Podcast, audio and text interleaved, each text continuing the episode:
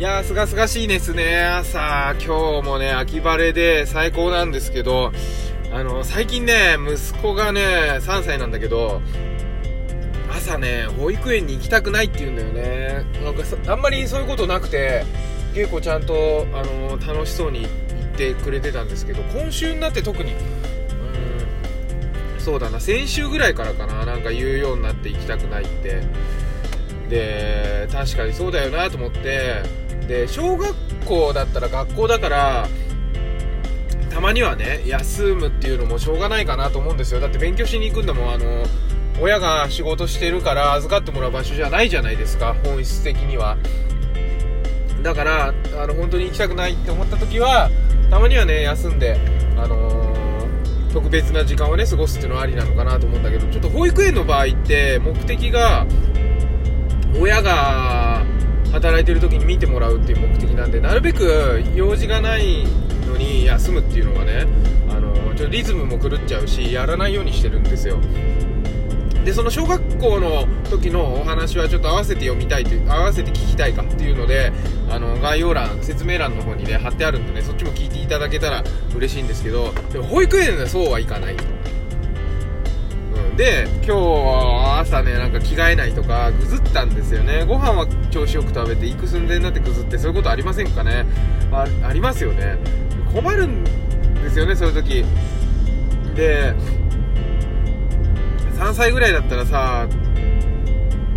力っていうか無理やり着替えさせてね連れて行くこともできるんだけど、なるべくそういうことやりたくないっていうことで、もうほんとどうしようっていつも思うんですけど、もうそういう時はちょっとでも着替えそうな、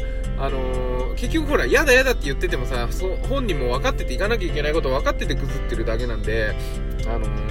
行ったらね楽しい、いつも楽しくニコニコ帰ってきてくれるからね、きっと楽しいんだろうなっていうのは分かってるし、本人も分かってるんだと思うんですよ。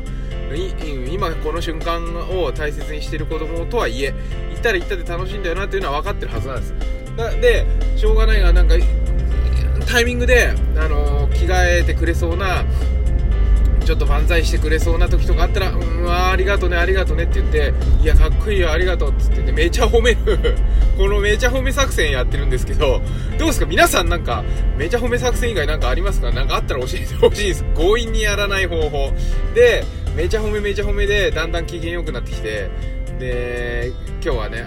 保育園で元気よくバイバイしてくれたんですよね。だからその笑顔が見れるともうパパとしてもね一日頑張れるし、やっぱそういう風に家族ってね協力して生きてるんだなっていう風にね思って、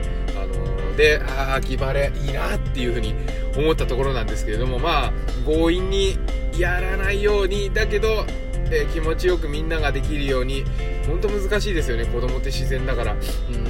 だけどそういうところに向き合うっていうことも大人にとってもすごく大切で、この社会の世論とかね、その同調圧力とかなんかそういうのにとまた違う、子供の自然な心から湧いてくるそういう行動に対してねしっかり向き合うっていうこともいい勉強になるし、大人としても成長できるのかなと、子供の成長